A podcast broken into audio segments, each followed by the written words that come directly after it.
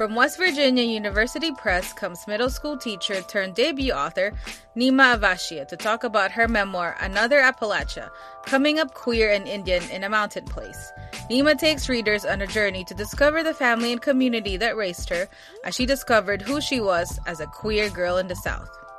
Join us for this laugh out loud conversation where we learn what actually goes inside of a pickle sandwich, the spice you cannot go without, and how Country Road is most likely the state anthem of West Virginia.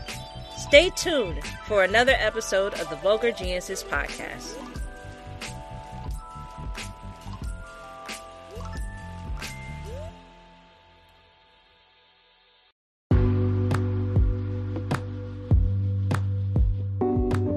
Are you currently looking for a bookstore that has a great selection of books?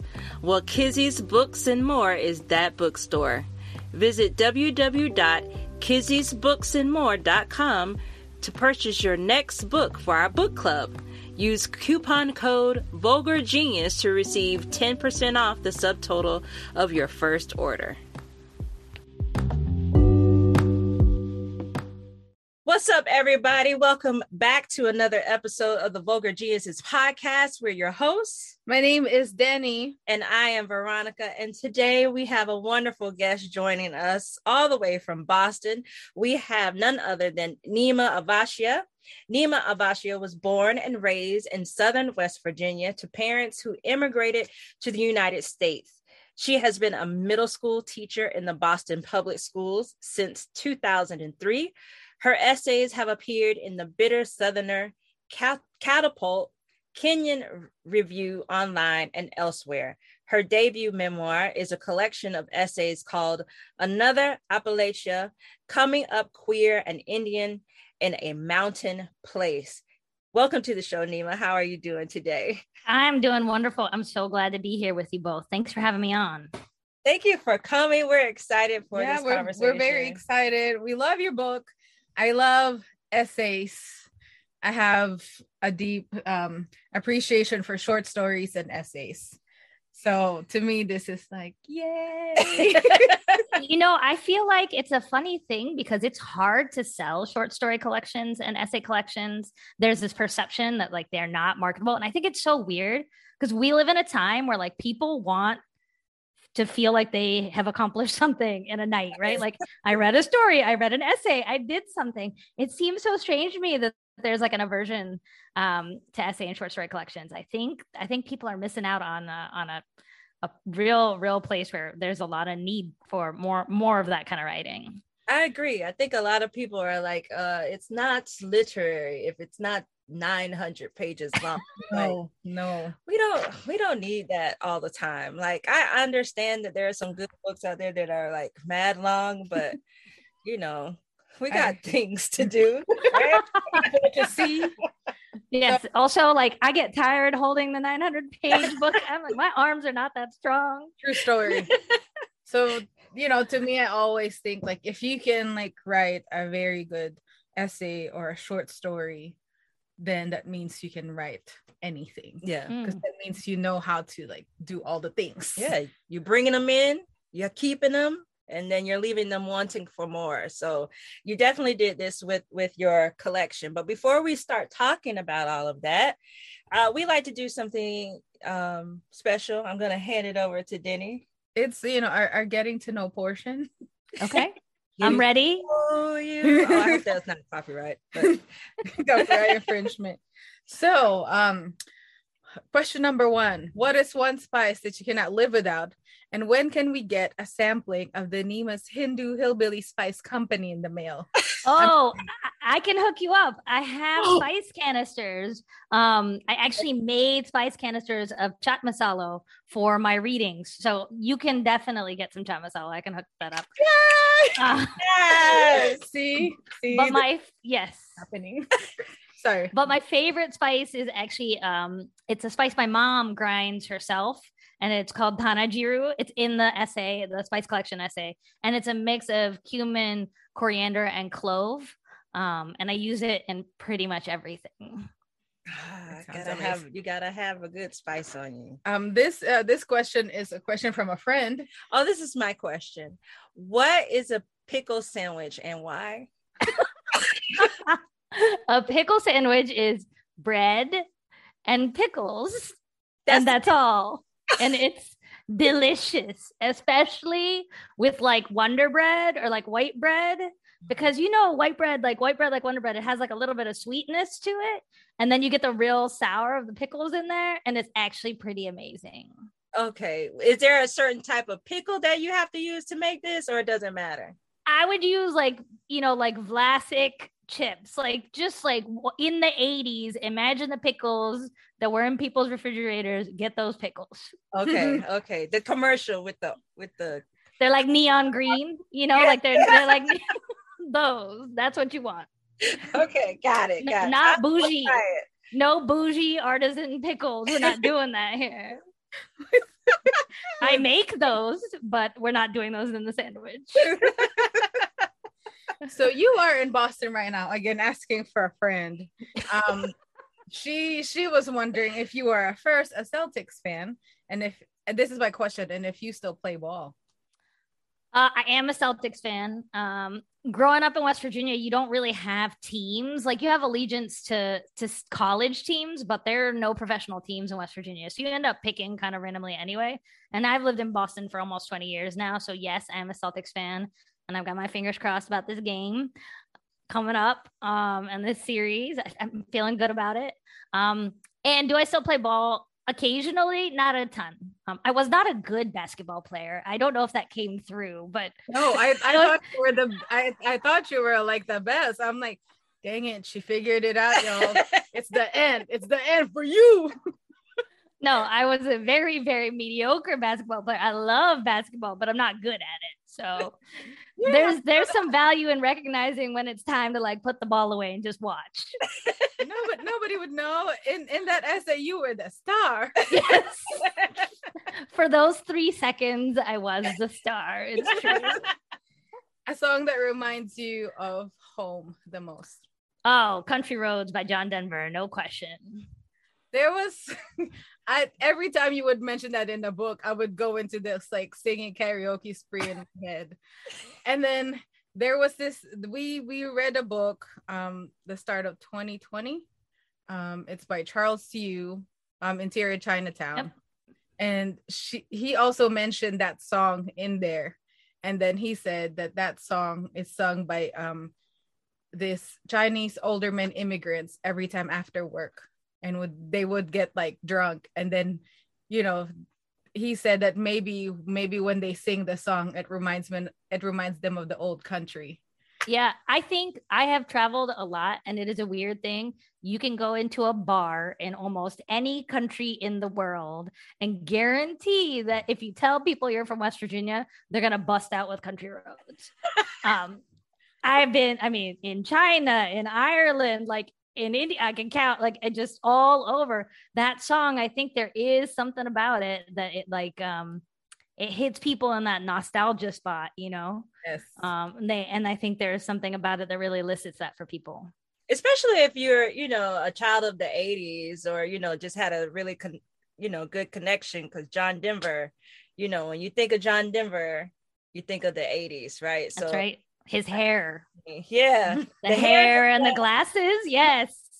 Yes. And for me, Muppet Show, because he was always on the Muppet Show. that's right. Reoccurring guests. they had good taste the muppets. Yes, they do. what is the best part of being an educator? Oh the young people.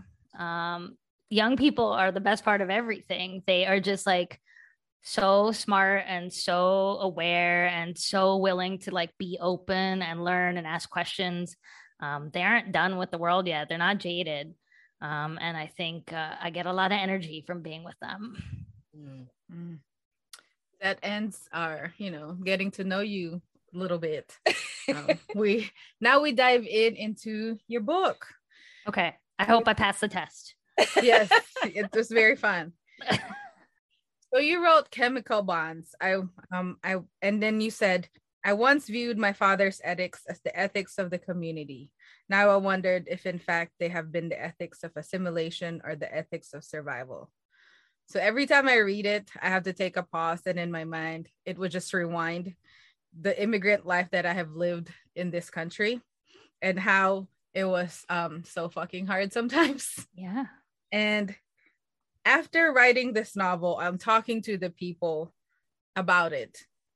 Did the meaning of belongingness for you morph into something more complicated than it has already been or have been? That's a really good question. Um, I think belonging for me is this really e- ephemeral idea. Like, um, I feel like always in my life, belonging is this thing that I'm chasing, but I, and I can feel it when I'm in it, and then it it goes away. Um, and so, what's been powerful for, for me in this process is finding belonging in spaces and places where I didn't necessarily expect it. Um, and feeling those moments of belonging and feeling them in this really intense way. I don't know that it's a way that stays where I'm like, and now I belong all the time, everywhere. I think that is a challenge of being a woman of color and a queer woman of color in this country is that kind of belonging. I don't, I don't know that it exists for us. I wish it did, but I'm not sure it does. But, um, you know, like I get these messages from like baby queers in rural Pennsylvania who are like, I read your book and you're my favorite author now. And I'm like, what is happening? Right. Like, that's beautiful and amazing and not something I ever expected as part of this process. And like, there's belonging in that, there's being seen in that. And there's sort of like knowing that that, that person is reaching out because they also felt seen.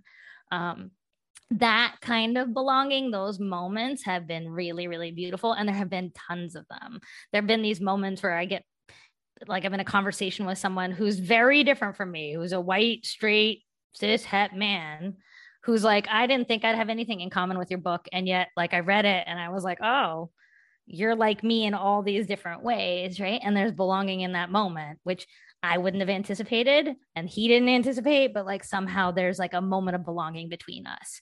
So I think that sort of like finding those connections with people, I feel like for me is a kind of belonging. And there have been so many of those um, in this process.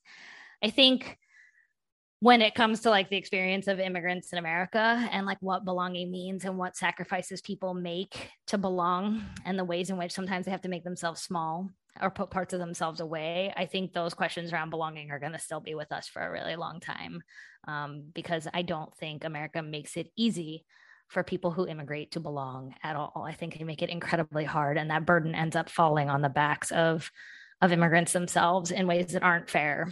And so I think that big question of like capital be belonging, I don't think I've found it, and I, I don't know. I don't think any of us have really.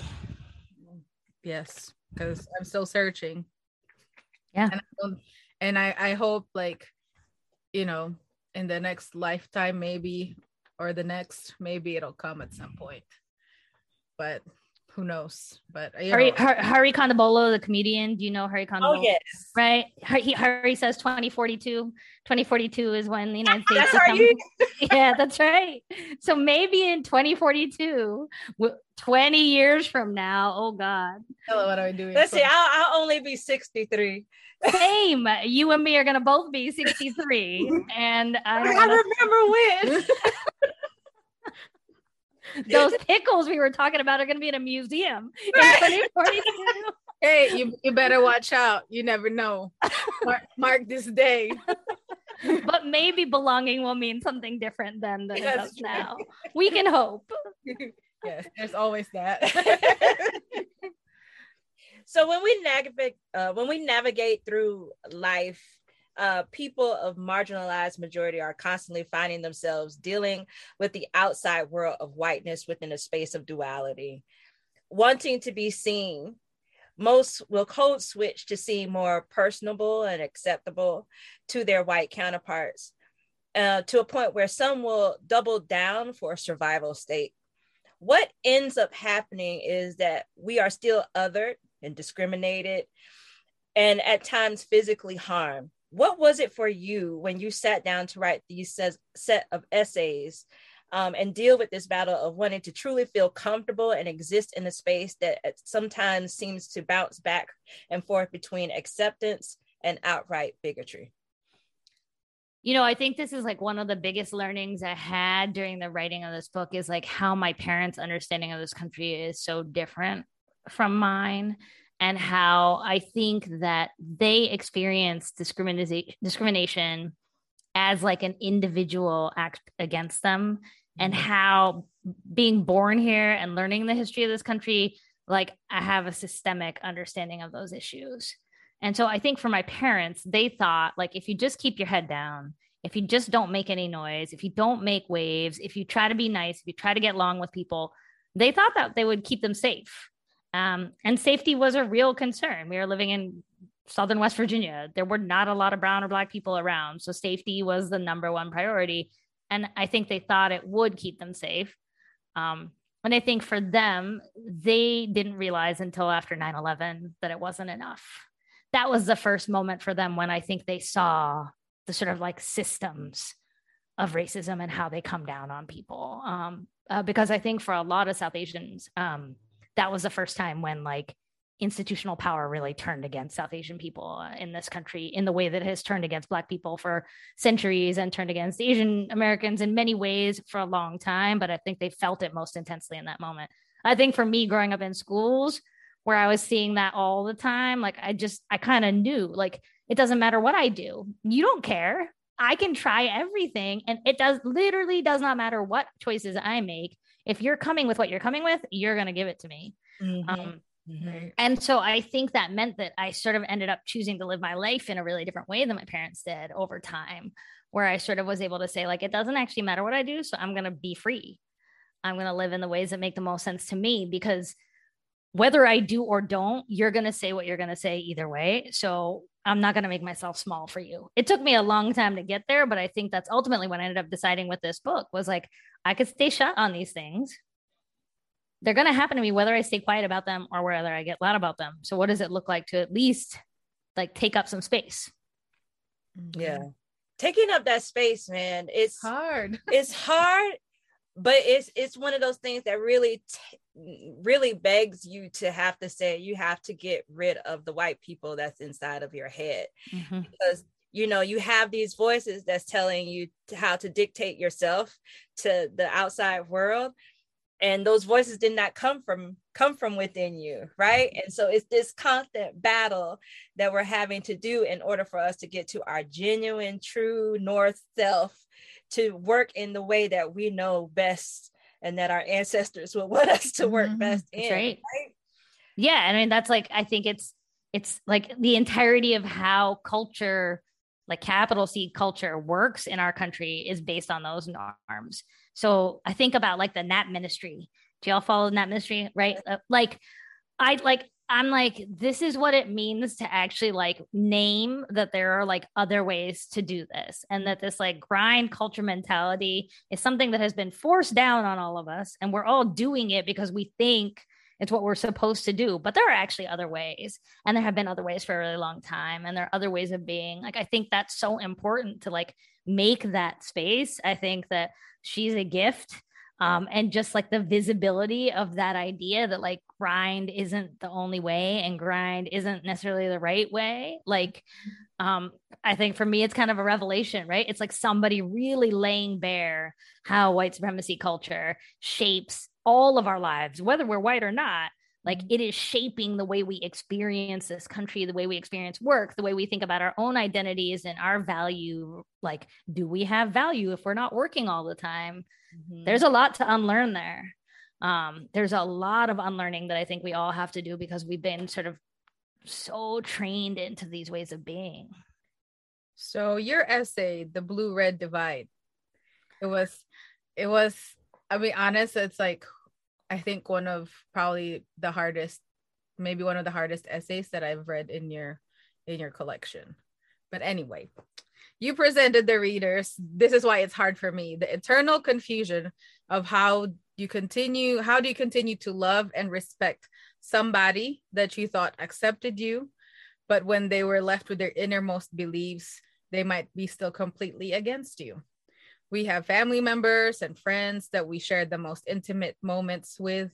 And yet whenever we talk about things such as politics we feel like they transform into this unrecognizable being mm-hmm. that i feel ashamed to be associated with.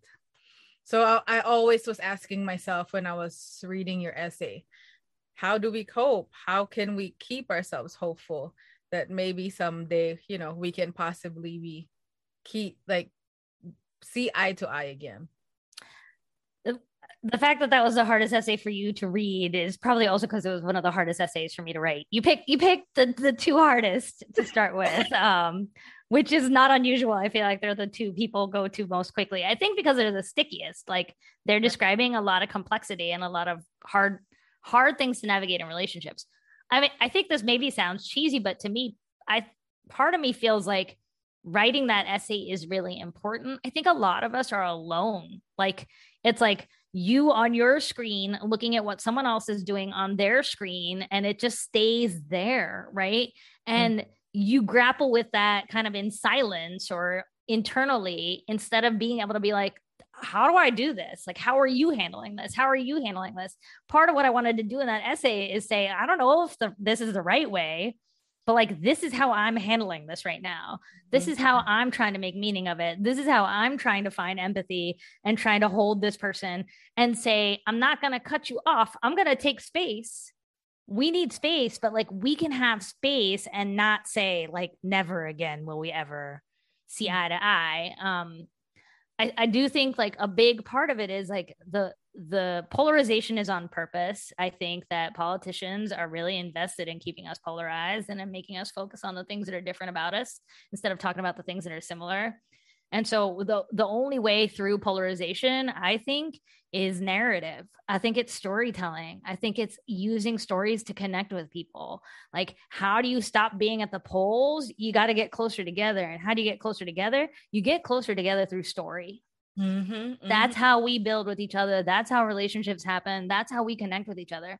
So I do think like it's not the easy, it's not like an easy solve, but I do think the more we talk about it, the more we can sort of like surface and say, like, here are the hard things and like here's what we're doing about them. I think the other thing that I tried really hard to do in that essay is to really dig to think about why. Mm-hmm. Like, why have we ended up in such different places?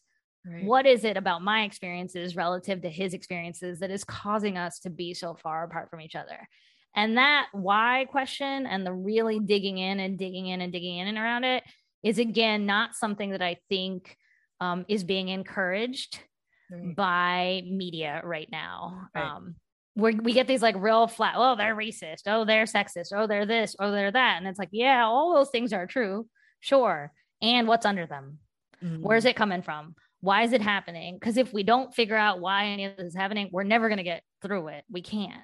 So I think the more we like keep asking ourselves that why question of like why why is it this way? And in the case of of Mr. B, like the mm-hmm. place where I grew up is in terrible shape now. It really is a struggling place in a way that it wasn't in the 80s. And he's lived there through that whole thing. So he's seen it not be a struggling place. And now he's seen it become a place where people are really struggling. And no politician, Democrat or Republican or anything in between, has offered any solutions that have meaning for folks in Appalachia and in the Rust Belt and a lot of parts of the rural South. People have been struggling for a really long time and they're not seeing answers. That's gonna make you angry. Yeah. Um, and and so I I have empathy for that anger. Like I feel like what does it look like to implicate like the systems and the leaders who are creating the situation as opposed to sort of like laying all of that blame at the feet of individuals is the thing I think we have to figure out how to do. I want to um, go back to talking about chemical bond and not only chemical bond, but just chemicals in, in general uh, you seem to have like this braided uh, theme of the dangers of chemicals throughout most of your essays in, in this book. Talk to us about incorporating this theme of how this corporation's presence in your family, neighbors, and outside communities' lives were affected not only by their existence, but also by their demise. And it being gauged on uh, which you can measure the levels of destruction and disruption those chemicals cause within those relationships. Ooh, yeah. So, in the town where I grew up, chemicals were what was giving most people work. Um, and chemicals, in a lot of ways, was seen working in the chemical industry was seen as a step up from working in coal. Mm-hmm. It was safer than working in the mines, right? And this was union work that you could get with a high school diploma and you were going to end up with a pension and you're going to have benefits and you would be able to basically live a pretty middle class existence um, because of the chemical industry. So, like, on one hand, the chemical industry is what's feeding people. It is putting food on their tables. It is putting paychecks in their pockets. It's putting a roof over people's heads. Mm. And at the same time, those same chemicals are destroying the environment. They're poisoning the water, they're poisoning the air, they're poisoning the land, like the groundwater, like everything is being poisoned, right? And I think this is a this is not just an Appalachian story. I think you can see this in a lot of parts of the United States where um, where people in small places are in this really complicated relationship with industry. Hmm. Right. Where it's like we need this thing because this is the only thing that's keeping food on our table, and we also know this thing is not good for us. Right. Mm. Um, and ultimately, this is actually another one of those situations where it's like, well, where do we look right now? Do we implicate the people who are working the job? Or do we ask the questions of like, why won't government regulate industry? And why, when industries are like, oh, the people in this place, they're asking for too much. They want us to clean up the water. They want us to clean the air. They want us to have more safety regulations. Like, why are we letting those industries bounce? and go to Mexico and go to China and go to other places and pollute their air and pollute their water and exploit them now instead of saying, well, hold up. Like these practices aren't okay. You want to make the things you want to make? All right, but we're going to make you adhere to certain standards and we're going to make sure that you do these things in ways that are ethical and that protect the natural environment. That thing never happened. It was like, okay, yeah, you're here and you're doing your thing and we're giving you lots of tax breaks and you're you're polluting and whatever. And then, oh, you don't want to be here anymore because people are making too much noise. Okay, you can go. It's fine. Um, that that there is this really intense way in which I just feel like people in places like the place where I'm from really have been abandoned by our government, where it's like, oh, y- you can't make noise. Right. Mm-hmm. Don't make noise um, don't complain be happy with what you've got right and mm-hmm. now those industries are gone and nothing's replacing them um, if you're working in west virginia now what are your options you're working at walmart you're working in government you might be working in a prison because we keep building lots of those because that's mm. that's the new money maker is you build a prison and that brings jobs right never mind that you're filling it with your family but okay mm-hmm. um, again, those are all policy choices. Um, you know, what would it look like to say, hey, we could pivot from chemicals and coal to green energy? We could do that. We could train people here. We could build up these industries. Like you could have those kinds of solutions, but they're not being offered. Um, I think I I think it's a it's a very very complicated feeling that a lot of us who grew up in that space have because um, we know what it looks like now what like there aren't jobs now right? And that's not a good thing either. So it's like how do you hold that the thing that's feeding you is killing you? Yeah. How do you make meaning of that? Um and and and i think for our my my parents generation like it just was their focus was on feeding us right so like they they didn't let themselves think about the killing us part because they couldn't yeah yes. because they just had to focus on feeding us like there was no safety net for my parents, right? They came, there was nobody here who had their back. There was no safety net for them. If they failed, that was it. Right. Um, so they in a way it's like I think your brain blocks it. Like your brain doesn't let you get further than than like the immediate like I need to take care of my family. You don't go to that place of thinking about those bigger questions because you can't. Because right. if you do, you won't be able to move. Mm-hmm. You'll just be frozen. So you just you block it. Um, and I think that that is what a lot of a lot of immigrant parents of, of, of my parents' generation, I think, had to do. That's like one of the ways in which they sacrificed was to say, we're not going to ask those questions because we just have to take care of you. We had an author, um, her name Isabel Yap, who was on here. She had a collection of short stories called Never Have I Ever, and they were based on a lot of um, mythology that exists in within Philippine culture, but there was one story in particular that she writes about this festival that happens every year. And the main character of the story is this father that works for this corporation that has been able to create food without having to actually grow it. All of it is made in the factory. And he goes back home after not being there for a long time to for this huge celebration where they make these huge decorations out of this food. Mm. and you're trying to judge like who has the best decoration and whoever goes that's where you go and you eat and you have this big fest. And what happens is he realizes as he's looking at everything all of the food has the name of the corporation written all over it and they're so grateful for this corporation of like making this food it tastes so delicious. And he's saying you know the people are telling him like eat eat. And he doesn't want to eat because he knows that something is wrong with the hmm, food. right. And then he turns and he sees his son start to eat this oh, food yeah. And it's this moment of like oh my goodness like you know, have i done? what have i done? What have i i'm looking at all these people knowing that they're going to be sick eventually be sick. And all he can do is just sit down and eat the food with them. And you mm-hmm. have this moment of like, this is someone who's like taking responsibility in a different sort of way, but how in terms of what you're writing about in your essay of like it's important for these corporations to take responsibility but they're so easy to be dismissed because like you have the sackler family who owns purdue right. Pharma who you know, just in what I think in September last year, the judge said that they are going to not be held accountable of what they've caused this huge crisis across America, this opioid crisis, and they're wiping their hands clean and have made billions of dollars off of Billions. the demise of people, right? That's right. And have their name plastered on museums all over this country that are funded by by by pills that kill right? Yes, 100%. Right. And I think my guess is there are lots of people like my dad who work at Purdue Pharmaceuticals. Like there are lots of people who are not the person making the decisions, but who are the people who are like, we're not making the decision, but we're part of this machinery.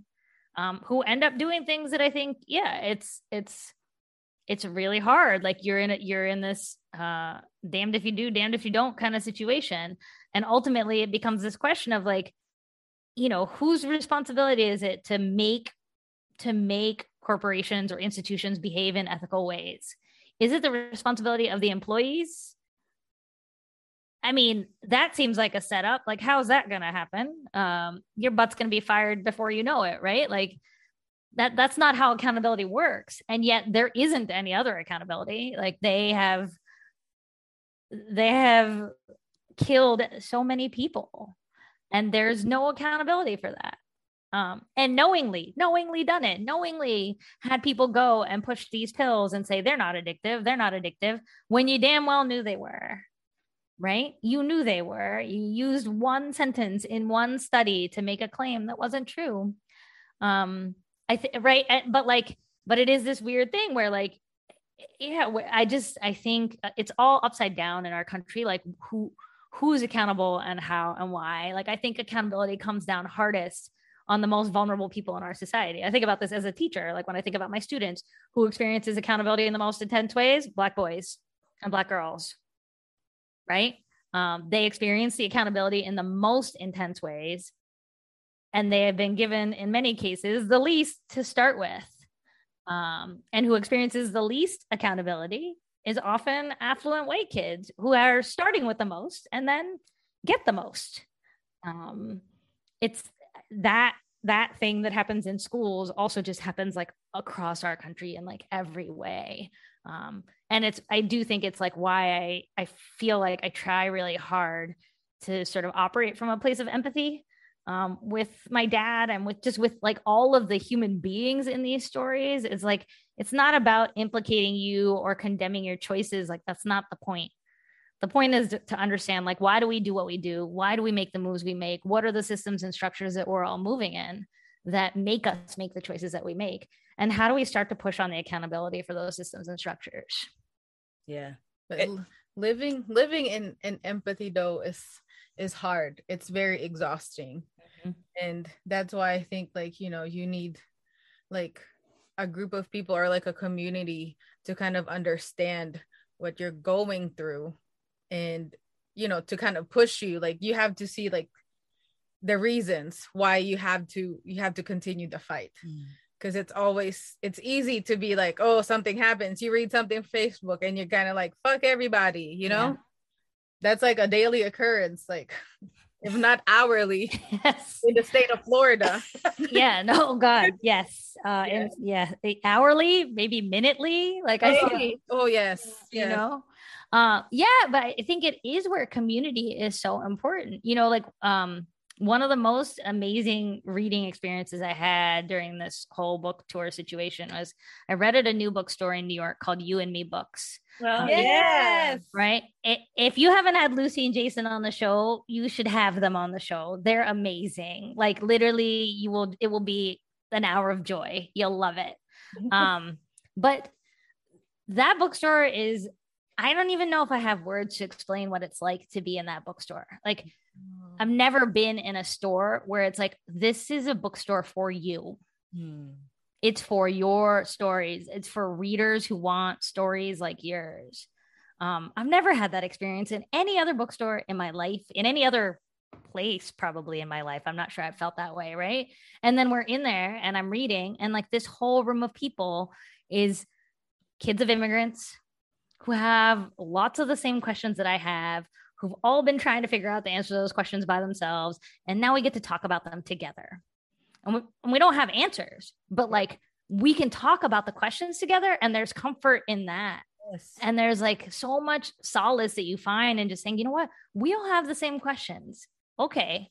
Well, now we're sitting with them together instead of sitting with them by ourselves. Mm-hmm. I think that that is the thing that helps you to keep your empathy yeah. is when you're not alone. It's when you feel like other people are doing the same work you're doing. Um, it makes a huge difference. Yeah. Go go to Yu and Me, please. It's uh it's magic. I, I can't even I really it's like a magic portal into another world. It's like this is this is 2042. I want to live here. Yes, we'll, we'll, we'll camp out and buy some real estate inside inside a bookstore. Right. So going into my my favorite essay in this in this book the nine forms of a goddess. You talked about all of your masi your maternal aunts um, that were goddesses in their own right. I was in awe that they traveled to cross lanes west virginia for this festival and i loved every single one of them already without even meeting them. Mm. and i felt your love pouring out while you were talking about them it was evident through the page that you were not afraid to claim the Indian tradition and the culture that you grew up with. You made me miss it, even though I've never experienced it. That's how powerful it was. Um, so, Jane told you to write with a clear heart, and I think you have succeeded very much.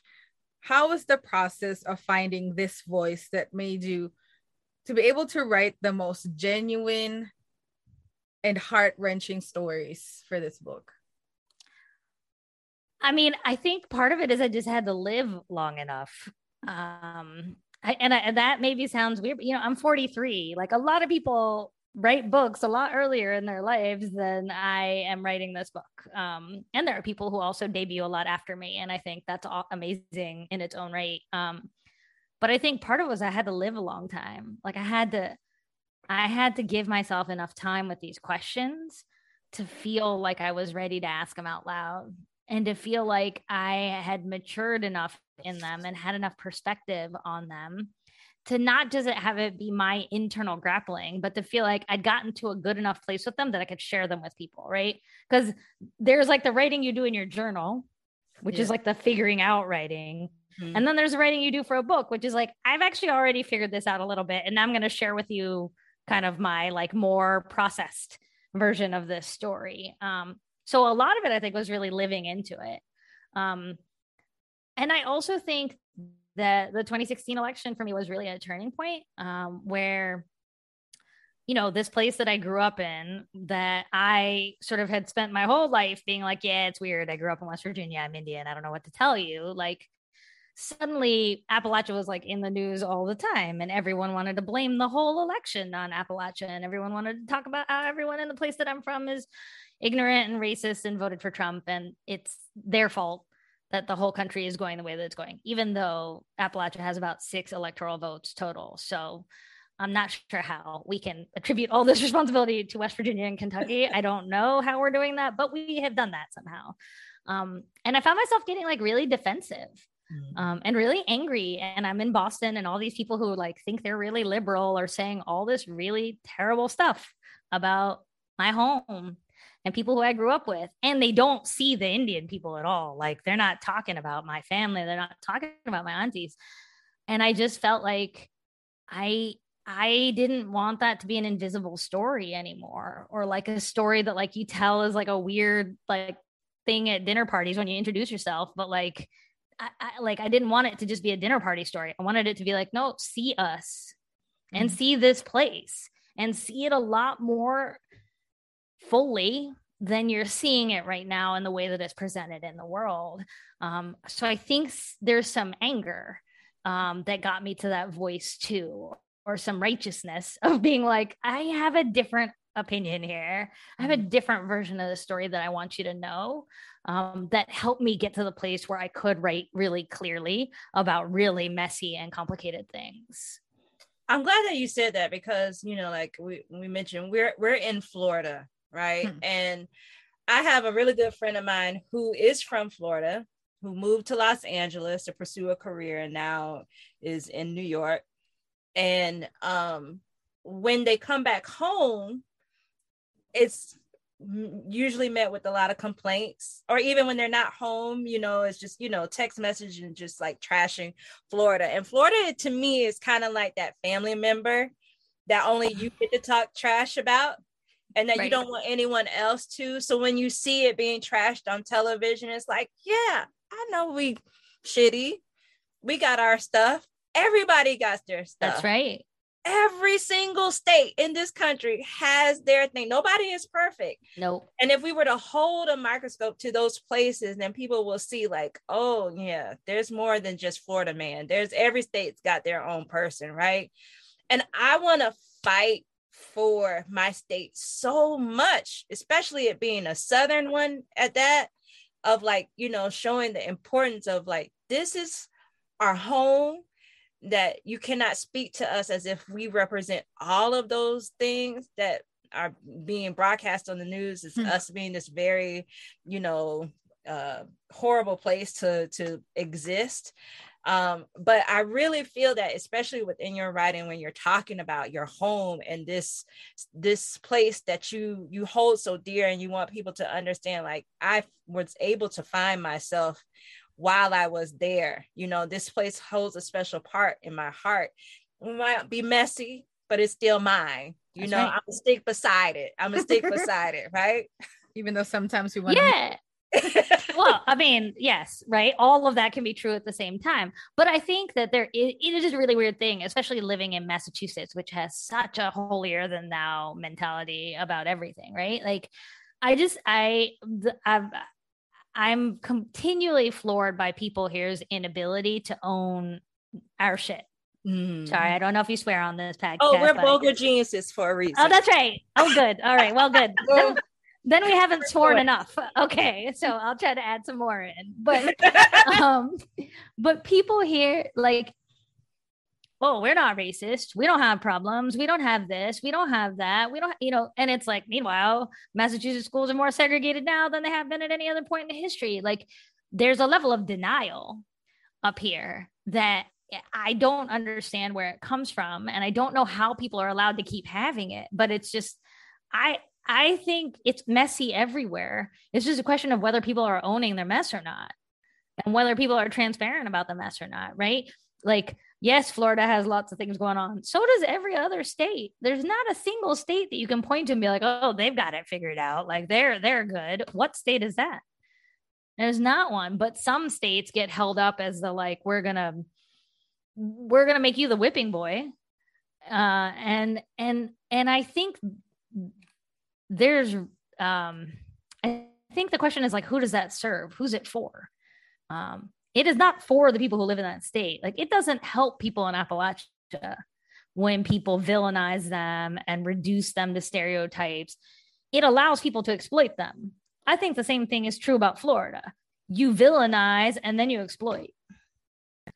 um, that's the that's the pattern and who's getting exploited in those places is the people who've been exploited all along um, Florida has significant populations of folks of color, also significant populations of gay people, also significant populations of indigenous folks, like all like immigrant folks, everyone, like it's all everyone's there, right? So it's like we create this narrative and then we use it to hurt you.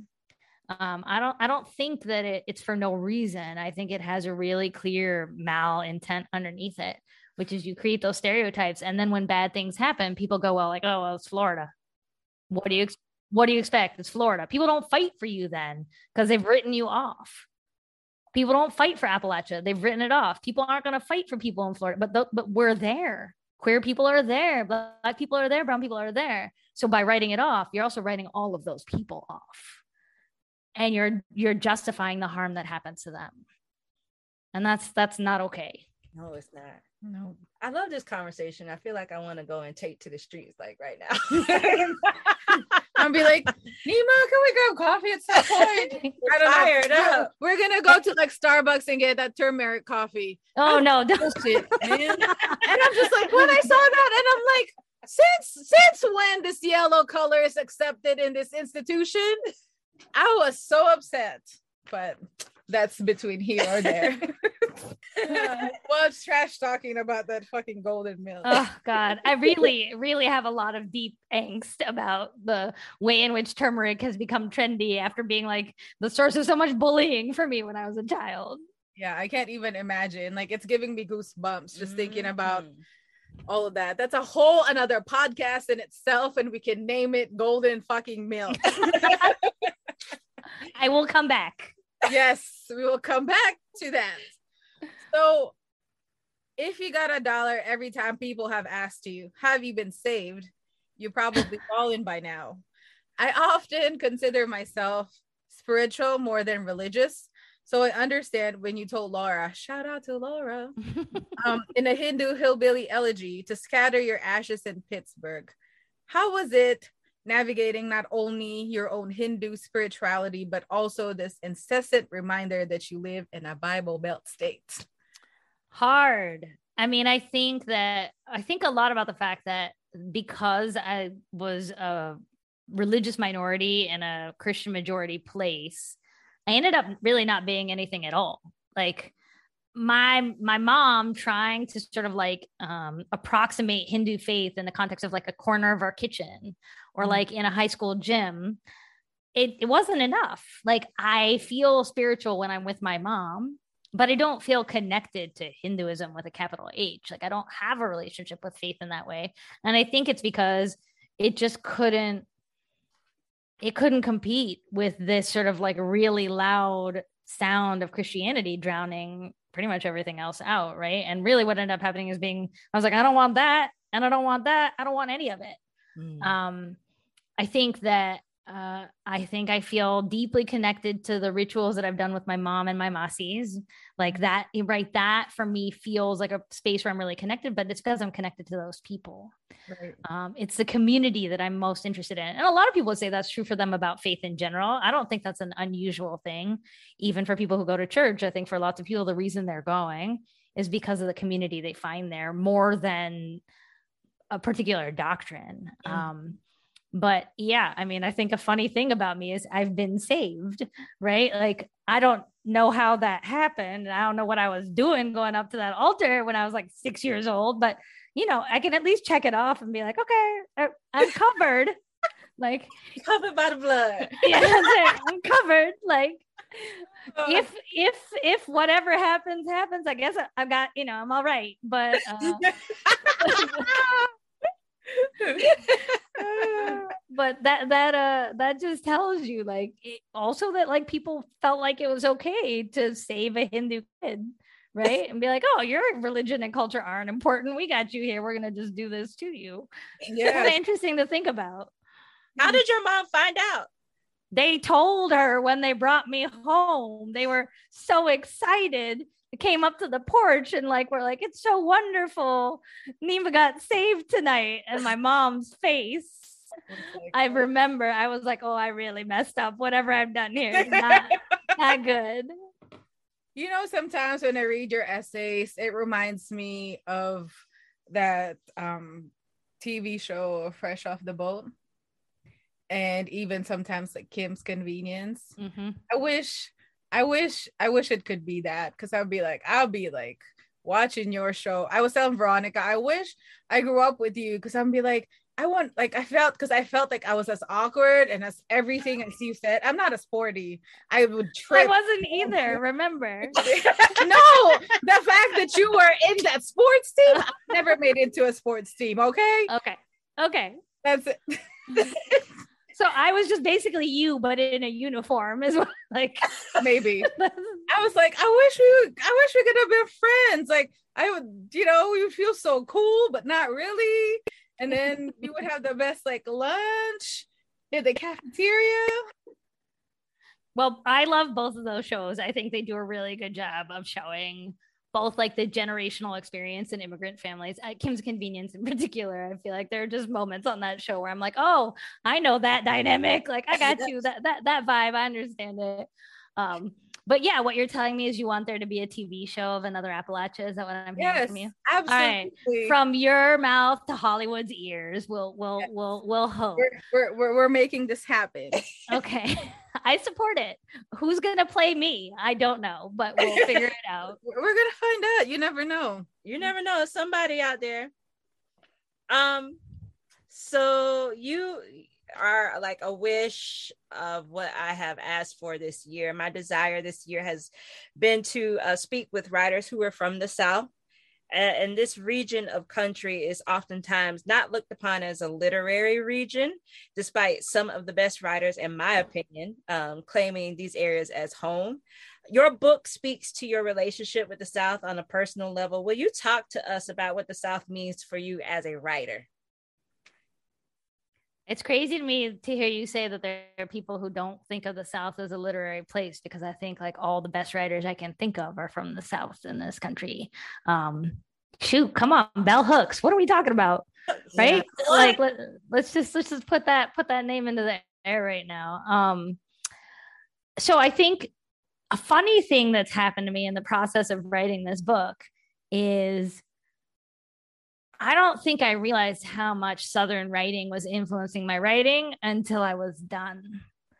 And until other people started to talk about my book and put it in relation to books from Appalachia and books from the South, and to talk about how there are these things that are showing up and these ways of talking about community and these ways of talking about relationships that um, that exist alongside Southern and Appalachian literature.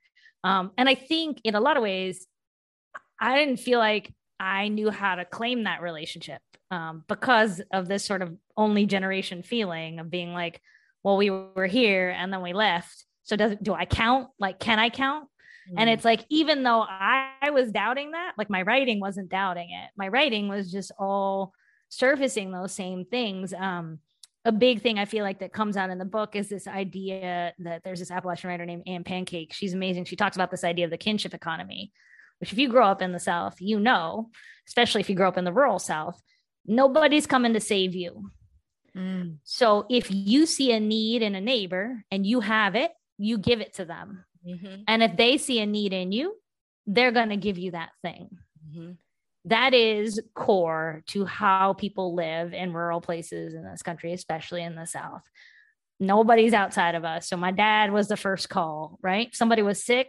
They called my dad before they called the ambulance because he was going to get there a lot faster than the ambulance would. Yeah. That way of being, that way of living with one another, I think it's just like totally in my writing. It's in the story. It's this this feeling of like we are really connected to one another, and that's the thing. That's the most important thing is those relationships and figuring out how we preserve and protect them. Um, and I think that is such a core part of Southern writing um, is its focus on community and its focus on relationship and thinking about how we are made by the people who we're with. Mm-hmm. Um, but it really is weird because it took writing it and publishing it and it being in the world for me to be like, oh, like, oh, this actually goes, this goes next to this. These things can go beside each other, right? Like, mm-hmm. I can talk about bell hooks and talk about the way she talks about queerness and then be like, oh, that's what I was doing in my book. And I would never put those two things beside each other before, but I can do it now. I can sort of be like, no, yeah, queerness is like the way you live, queerness is the way you see the world, queerness is the way you question, is what my book is. Um, it's all of that. It's all, it's like not just about who you're in a relationship with or who's in your bed with you, but how do you view the world? Like that way of thinking about queerness the Bell Hooks named so beautifully is the thing I feel like I'm constantly trying to get at in my story, right? But I, I couldn't put them beside each other until I'd actually basically published the book, which is a weird thing. I, I don't, I think I had a lot of imposter syndrome um, that was hard for me in the lead up to this book. I think I had a lot of doubt and a lot of fear about how it would land with people. And so I think it made it hard for me to see where it was going to fit in to the Southern canon, not canon. I don't know the Southern, not canon, not canon. The the pineapple, the canon, but the Southern. no, we're speaking in existence, canon. Uh, um, the Southern shelf, let's say. Um, I, I only realized that afterwards. I feel it's, grateful to be I, on that shelf, but it's it's gonna be in my canon because I I've gotten to a place where we can create the canons that we want to create that the mm-hmm. you know and this definitely is one of those books that we definitely need everyone to read i wish you know i could round up some teenagers right now and just like hand them this book because it's so necessary for people to be able to find themselves within the literature that they read and this is why we do what we do here on this show right? Yeah and i think too like when you were talking of like belongingness i was telling veronica earlier that you know i don't know where home is. Mm-hmm. like the Hiraeth, is that how you say it? Yeah Hiraeth is it's like it's a never ending feeling and process for me because the philippines like even though i have family members there i don't feel like I can call it home legitimately. Right. Like everywhere that I go is kind of like in passing, or I'm just like, oh, I'm gonna be here momentarily, and then the feeling would pass. But you know, when reading your book, like those essays, when when I was reading the nine goddesses, I felt like I was in that circle, and I'm like, oh, this is what home is. Mm-hmm. And and you feel it and you feel it in your story every time you talk about the ocean with the coconut. My god Neema. I was like oh yes i understand belongingness in like in little bits and pieces and that's right. so thank you. Oh well that um that's medicine to hear um because that's that's what any writer i think wants when they write a book is for you to feel belonging in bits and pieces when mm. you're reading that you'll see a little bit of yourself or feel that like oh i'm here. Um because that's it for me too. Home is that garba circle. Like that's it. That's what i think about when i think about home is that circle right? And so i think it tells me a lot about you as readers also just that like yeah you got it. Like you you got that same feeling that i have um, when i'm in that space uh, that's really lovely to hear so we've come to the part of our conversation that we do with all of our authors when they come on. Um, we like to give you all options. Um, so we give you two questions. And the first one is either you can answer um, what are your top five favorite books of all time? We know that if you go with this question, that this is not a set list, that these are your top five that you could think of in the moment while you're with us. Or what are your top five books that you want everybody to know that you are excited about that's coming and you want them to to read? Oh i'm gonna do the first one. Okay. Okay. All right. Ready? So here we go. Men we reaped by jesmyn ward. Mm. good, good talk by Mira Jacob Mm-hmm. Oh yes, I love that book. oh my god, that book blew my mind. Um, okay, that's two. I'm like looking at my shelf right now. Um, no, but I'm not gonna look at my shelf. I'm just gonna think from my head. Three is this amazing book called Southernmost by Silas House, who's a Kentucky writer. It's a beautiful, beautiful novel. Actually, a lot takes place in Florida. It's mm-hmm. awesome. Um, four, World of Wonders by Aimee Nezhukumatathil, which is a beautiful essay slash poetry collection. And five, uh, five. I gotta say, Secret Lives of Church Ladies is definitely in my top five as a book that I absolutely love, and a book whose story I also really love, which is just this idea that like how could so many publishers not have seen how amazing that book was? Oh my And goodness. What does that tell you about the publishing industry? Like, basically, is that they're blind and dumb. Like, come on. So that her book's story. existence. Oh, Eula, shoot, come on. always I always equate that moment of it being like that pretty woman moment where you just go back and you're just to the publishing company and you're like, big mistake. You could have had all of this. And now look at Deesha. She's out there producing a show that's gonna be on HBO Max. I know. Maybe but she that's can make time another Appalachia. We'll be like, hey, here's your next thing. shout, shout out to Miss Deesha Philyaw. That's right. No, but come on. I mean, I just think that book, what that book represents in terms of both like what is right about small press publishing and university press publishing and what is wrong with big house publishing, like what it says about who's trying to tell our stories, who's trying to take those risks to say we believe readers can handle intersectional stories. We believe readers can we trust readers to be good readers and to appreciate amazing stories. Like it just says everything um, i think about about which parts of this industry trust readers and which ones don't and which uh, which are willing to, to to tell the like best kinds of stories Look, this is the last question, I promise. I was just Okay. I'm glad that you you brought up your publishing company. How did you how did that relationship form? How how was your book gotten by them? That's a great question. Um, because it's kind of different than it was for Deesha. Um, she has an agent and I do not. I tried to query agents. I tried to do things the way everyone said to do them. And basically, people, agents were like, this is a beautiful book and we don't know how to sell it. Um, and it was like, okay, I guess my queer Indian Appalachian messy stories are like not sellable in that world. Fine. I'm gonna take it as feedback. I'm gonna look at different places. I'm gonna go and look at the small press world um, and try to figure out well, if you're telling me that the stories are good, but you don't know how to tell them, then that tells me I need to figure out who can sell them. Mm. So I started to look at presses that were located in the South.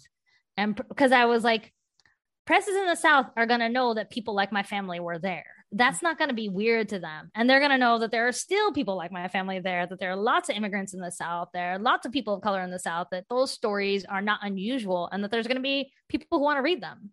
Um, and so then I started to sort of query out, and, and I was like, you know who's going to really know how to tell this story? West Virginia is going to know how to tell a story about West Virginia. Yes. Mhm. They're not going to have any doubt in their mind about whether they can tell this story because this is a story about them. Right. Uh, and so, yeah, so I queried them, and that was the right sort of gamble in a way. It was like the right thing. So it's it's a different process in the sense of like I think it it really was for me about getting really targeted about thinking about place right? How do i how do i think about place and presses that represent the place that i'm from Mhm. or understand the stories of the place that i'm from? Um and yeah so that's why i ended up going with them. I mean at the end of the day it sort of felt like coming home in a whole other way um, right like they're the biggest press in west virginia and that is a kind of validation that's pretty lovely to have yeah. Yep. They embraced you and published you. Yes. yeah and have been like champions i mean like the cover of the book um that wasn't my idea that was their idea. Oh wow. they were like they made me do this survey for the cover that was like talk about colors that inspire you. What images are you thinking about? And then there was one question that was like just if you have any photographs that you think might be inspiring to us put them in here. So i was like oh no i've got this fuzzy decentered picture from 1980 to three. I'm gonna just put it in here. Thinking like oh it'll give the designer some ideas and then they were like no no like that's the cover like we're gonna put your family on the cover of this book They understood. Yeah. yeah yeah i mean it's kind of mind-blowing like i never would have thought it like i never and like to look at that book and see my aunties and uncles on the cover like every time it just hits in this way i don't think it'll ever get old Oh. um, looking at that cover have the, the people who are featured on the book have they asked for their own personal copy just because the picture is is on there? they I mean, it's been so sweet. You know, I was nervous then because I'd given the picture without talking to any of them because I didn't think it was going to be the cover. So then I had to go back and be like, um, so, and like make it look like I was asking permission, but it was too late. But I had to like look like I was asking permission. So I was like, oh, they're thinking about using this on the cover. I was so nervous, so nervous. And they were all so lovely and so excited, or just like, literally we were like, never in my life did I think like my story would be important enough that I'd be on the cover of a book. Like that was the response. Like that was the response. And that just, I mean, I feel like that's like the biggest tribute I could give somebody. It yes. is awesome. It's a beautiful cover. Uh, where are you in, in in, West Virginia? Oh, where am I in the picture? Sure. So my mom is wearing the white blouse and the green pants, and she's holding on to my hands. I'm the little little in that picture. You you were the tiniest little baby. Right. I was teeny. Man, and the legacy that you are living for all of these people and those yeah. that are to come. Um, thank you. Thank you. Thank you so much. Yes. It means a lot. Yeah. Thank you for having me on. This was really a lovely conversation. I'm sorry I didn't swear more. I'll do better next time. I think this is probably like one of our funnest, funnest interviews. I really say that from like my heart. Like we like you are so relatable. You're I hope you know that you're funny. like seriously. Cause like when I would be reading this book, like maybe that's why I thought like, oh, this would be like a good like sitcom because Neema is so funny. is it just me? It might just be you. I don't think I'm that funny, but you people are reading this wrong, man. I'm telling you all right now. no, there is like in that coconut essay, it's oh. sad, but it's also funny. Like it's hilarious. You like, know, it's like it's both things at the same time. Oh man. But Neema, thank you so much for joining us. We hope that you will come back and talk to us about whatever. We hope that turmeric. Yes. Oh, oh yes. And the Celtics, you know, yes. after we win the championship. Let me That's right. Jinx my team. But you know, um, you do live in Florida, you know that, right? I do. And my brother, who is a huge Magic fan, does not understand it. And I said, I saw them play, I think it was maybe 2008 when they won the championship. When it was KG and Paul Pierce yes. and Ray Allen. Yeah, the big three. And I watched them play and I said, this is a team that's mm-hmm. playing right? This is not somebody that's focused on one player who has to make all the shots. And it just meant so much to me to see something like this. And I gravitated towards them. I like, I really like how they play with each other. And that has always been, I mean, just watching these young people play now is just amazing to me of what they're doing. So yeah, and uh and their coach is pretty incredible. Yes. Yes, and always. on that note. and on that note. That's right. On that note. Okay. All right, Neema. Thank you so much. You take care. Okay. You bet. Take care. Thank you both so much. I appreciate Thank this. so much for being here. Good night. Good night. See ya.